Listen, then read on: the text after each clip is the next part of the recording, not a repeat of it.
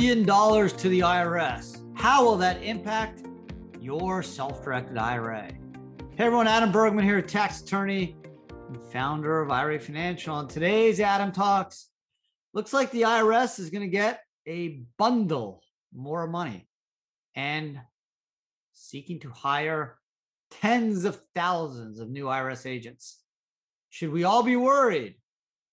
Hmm. And how will it potentially impact your IRA? So here we go.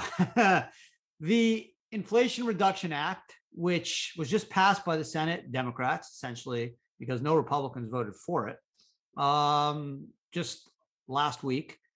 And there's a lot of provisions in this uh, bill, including climate, health, and tax related provisions. But the one specific provision I wanted to talk about today is the $80 billion that will be going to our favorite organization, the Internal Revenue Service. And just to be clear, there are no other self directed IRA or 401k related provisions in this bill. Yes, back in September of 2021, there was a period where there were some pretty nasty provisions in there that could and would have limited the um, powerful impact of self-directed retirement accounts. But thankfully, those provisions were removed quite quickly, and they are nowhere to be found in the Inflation Reduction Act. But $80 billion are going to the IRS. And th- this bill passed the Senate, it's going to pass the House, and Biden will sign it in the next couple months. So that is guaranteed. Um, Senator Sinema of Arizona uh, she pushed back on the carry interest. It was very, very close for uh, private equity, hedge fund, venture capital managers that they potentially could have seen their very powerful and rewarding uh, carry interest that is currently taxed as a capital gain have the holding period, which is currently three years, be moved to five years, which which would have curtailed a lot of the benefits of the carried interest. That was kicked out thanks to Senator Sinema. Um, and basically, as a concession, this is where we stand now. But the Democrats were fine sending $80 billion to the Internal Revenue Service. And again, the idea is that, listen, facts are the facts. Um, the government feels that they could bring in more revenue if they examine more people's tax returns. And honestly, the IRS is in bad shape. Okay. They feel that for every dollar they spend, they can bring in $10 of revenue. So if you're a business person, hmm, that makes a lot of sense. If you're a Democrat and you want to raise money for all your other programs, taking that formula into account, you can see why they allocated $80 billion to the IRS. And we'll see how much is going to enforcement. But the idea is that, hey, every dollar we spend, we're going to bring in at least 10 bucks in revenue. That helps pay, at least on paper. We'll see what happens in reality, but in paper, it helps to pay for a lot of programs without you know increasing um, taxes and increasing uh, the deficit. So, where does the IRS stand today? So, more than half of the IRS's audits in 21 were directed at taxpayers with income less than 75,000 bucks. Yeah, they're not going after the Peter Thiels or the Warren Buffetts or the Jeff Bezos. They're going after little guys, people that make less than 75,000. More than four in 10 of, of its audits, so 40% of its audits, more than 40 percent of IRS audits target recipients of the earned income tax credit, which basically goes to low income people. Okay, that's one of the country's main anti poverty measures. So they're going after low hanging fruit. They're going after people that make less than 75 grand and make sure they're properly reporting their earned income credit. Okay, so sounds kind of backwards, right? But why are you going after people that make the least amount of money? Is think about it if you don't have a lot of money, you don't have a lot of money to hire lawyers, accountants, and you'll tend to cave and concede when the IRS sends you a nasty letter. And that's kind of their point. That's why their formula and their calculation is the way it is $1 spent, $10 received, because most people that make under 75K don't have the capacity to hire attorneys and accountants to fight the IRS. So they just concede and send the IRS a check. The Democrats are saying, hey, over the years, Republicans have starved the IRS of resources. And, you know, honestly, whether it's attrition or some other reason, the IRS is in bad shape. Okay. So some of the computers they're using, dates back to the 1960s. And they've already told policymakers that some of these programs are so old that college computer science courses don't even teach them anymore. The IRS has 60 discrete case management systems that do not communicate with one another. So their technology is um, antiquated, to say the least. Okay. Its staffing levels, this is interesting, has dropped by 17% since 2010, including a 30% decline in enforcement employees because its budget has flatlined. Now, yeah, that's one of the reasons. Also, there's attrition, um, and they're just not getting enough people, um, enough talented people. So, adjusted for inflation, its annual appropriation from Congress is down 12% over the same span at 12.6 billion this year. Okay, full-time employees, 2010, 94,000. 2022, 78,600, right? So the IRS is swimming upstream. They got a big battle and they do need money. Okay. The question is, how much money do they need? And what are they going to do with the money? So President Biden's agenda is 79.6 billion to the IRS over the next 10 years. So it's not all coming tomorrow. Okay. It's going to come over the next 10 years. More than half of the money is going to enforcement. Okay. Not all of it's going to get agents on the street going after our tax returns, but around 50 to 60% will be going to enforcement. And the IRS is aiming, they're not they're not guaranteeing, but they're aiming they're going to collect more from corporate and high net worth tax dodgers and not people that make less than 75,000 that are using the earned income tax credit, okay? The remaining part of the funding is going to be going to operations, taxpayer services, technology which they need, and direct free e-file systems. Um, they believe those improvements are projecting to bring in $203 billion over the next 10 years. So that's the revenue projection. A lot of that money comes from enforcement. Okay. That's what they believe. Um, just to give you some numbers by year, I pulled this directly from the Congressional Budget Office.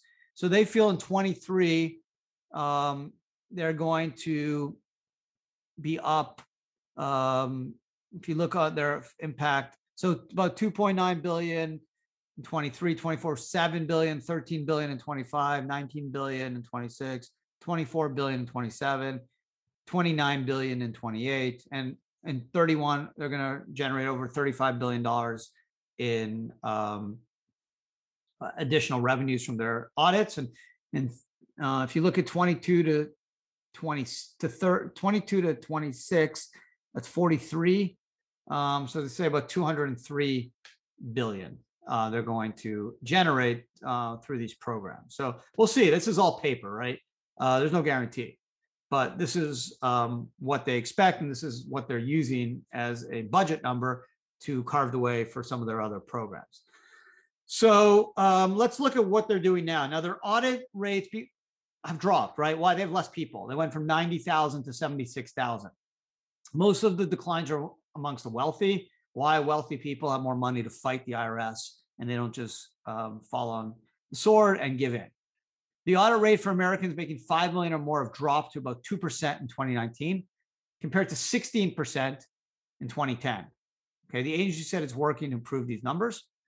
So the Inflation Reduction Act, this is what it's attempting to stop, right? It's attempting to give the IRS more money to go after more high net worth individuals, not just individuals making less than $75,000, but to go after the big old rich people that are um, potentially um, cheating. At least they feel that there's $203 billion of cheating going on, at least that they'll find. Who knows? Um, that's at least what they think. So, what does the IRS commissioner say? Well, of course, he's in favor of this. Who wouldn't be, right? if someone's going to hand you a check for $80 billion over the next 10 years, you're going to smile and say, thank you very much. And you're going to say, yes, we need the money. They, he says the increase in audits will not go to people making less than 400,000. Now, he can guarantee it. And I'll get to what the language actually says in the act, which is interesting. So the commissioner, Charles Rettig, he wrote to the lawmakers last week and he said, the agency was committed to upping enforcement in areas of challenge, and that's large corporate and global high net worth taxpayers. He added, these resources are absolutely not about increasing audit scrutiny on small businesses or middle income Americans, right? It's got to toe the lines. Hey, all this money, give it to me. We're going to go after those mean rich people that are cheating, not the little guy like we're doing now. Um, and he said the resources in the reconciliation package will get us back to historical norms in areas of challenge to the agency, large corporate and global high net worth taxpayers. Okay, here's some numbers to chew on before I go and get into the impact on self-directed retirement accounts. So again, it's $80 billion. Okay. The annual budget of the IRS is only about 12.6 billion today. Think about that. So nearly six times the annual budget of the IRS. Now, yes, the 80 billion is going to come over 10 years, but it's still a big number. Of this, 45.6 billion is going for enforcement, right? Over a little over 50%, 57% to be exact. And almost 60% of the 80 billion is for enforcement. So 57 to 60% are going to enforcement. Some estimates that 46 billion for an army of auditors, and this is coming from Mike Crapo, Crapo of uh, Idaho is Republican. So this is definitely partisan, but this is what he's saying. Uh, he says 46 billion for an army of auditors allow the IRS to hire as many as 87,000 new agents.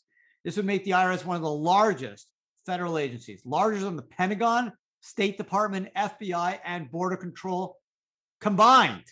So the IRS will have more employees than the Pentagon, State Department, FBI, and Border Patrol combined. Wow, that's scary. Okay.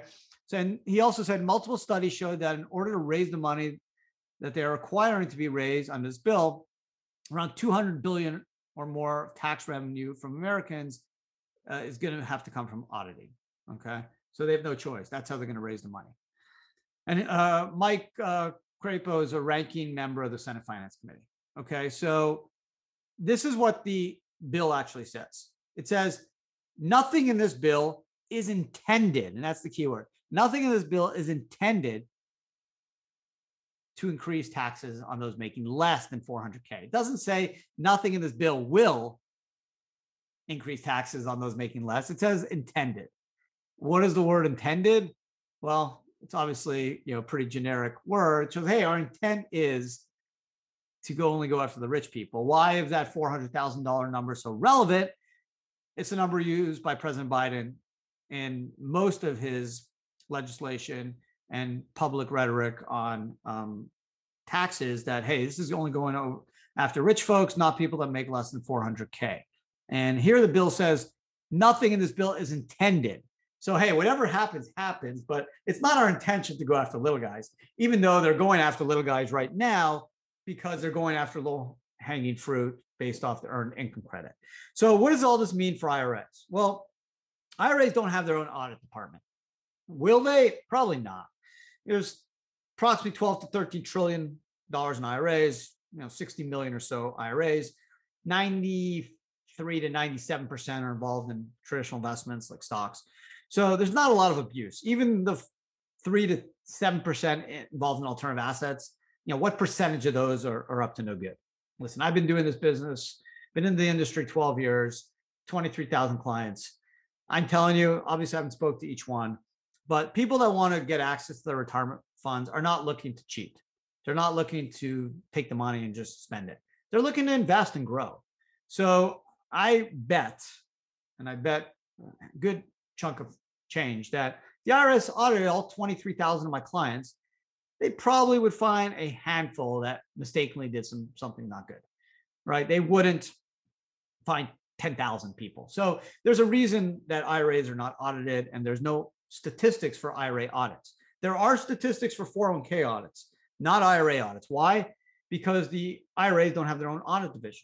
IRAs are generally audited under the small business, self employed, the SBSE division. And generally that falls under hey, I'm looking at your tax return, you're over 72 you had to take RMDs. Hey, would you invest in? Just want to confirm that you're actually using the proper valuation for your requirement and distribution number. That's generally how the audits fall. It's very rare that they just kind of pick your name out of a hat and say, "Hey, Joe, hey, Jane, um, did you buy? What did you buy with your IRA? Let me check it out." It's very rare. I've been through a few audits, and all of them have been triggered by simple valuation questions from IRS agents for taxpayers over the age of 72. Now, if you have a Roth and you're over 72, probably less likely because there's no tax benefit for the IRS. Now, on top of that, let's think about what's going on here. The IRS wants to raise money, right? They said they, they're going to raise over $200 billion with the enforcement.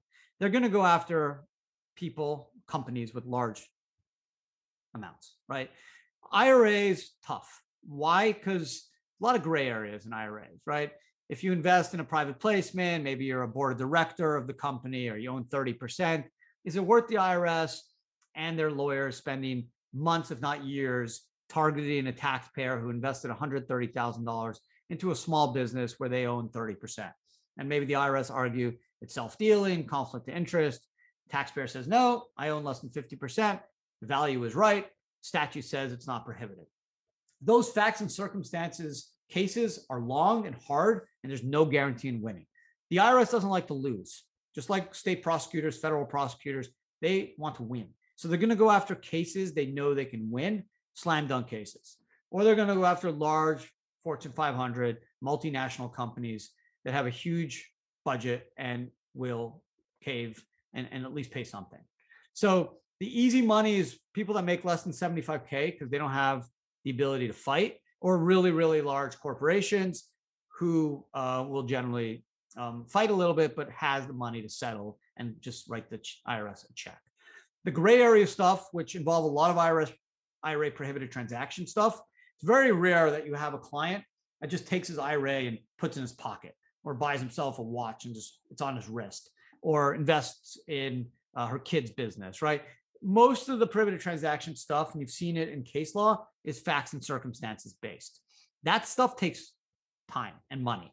And if you look at a lot of the tax court cases, they're two, three, four year period cases. They're not, hey, we we audited you in 2021.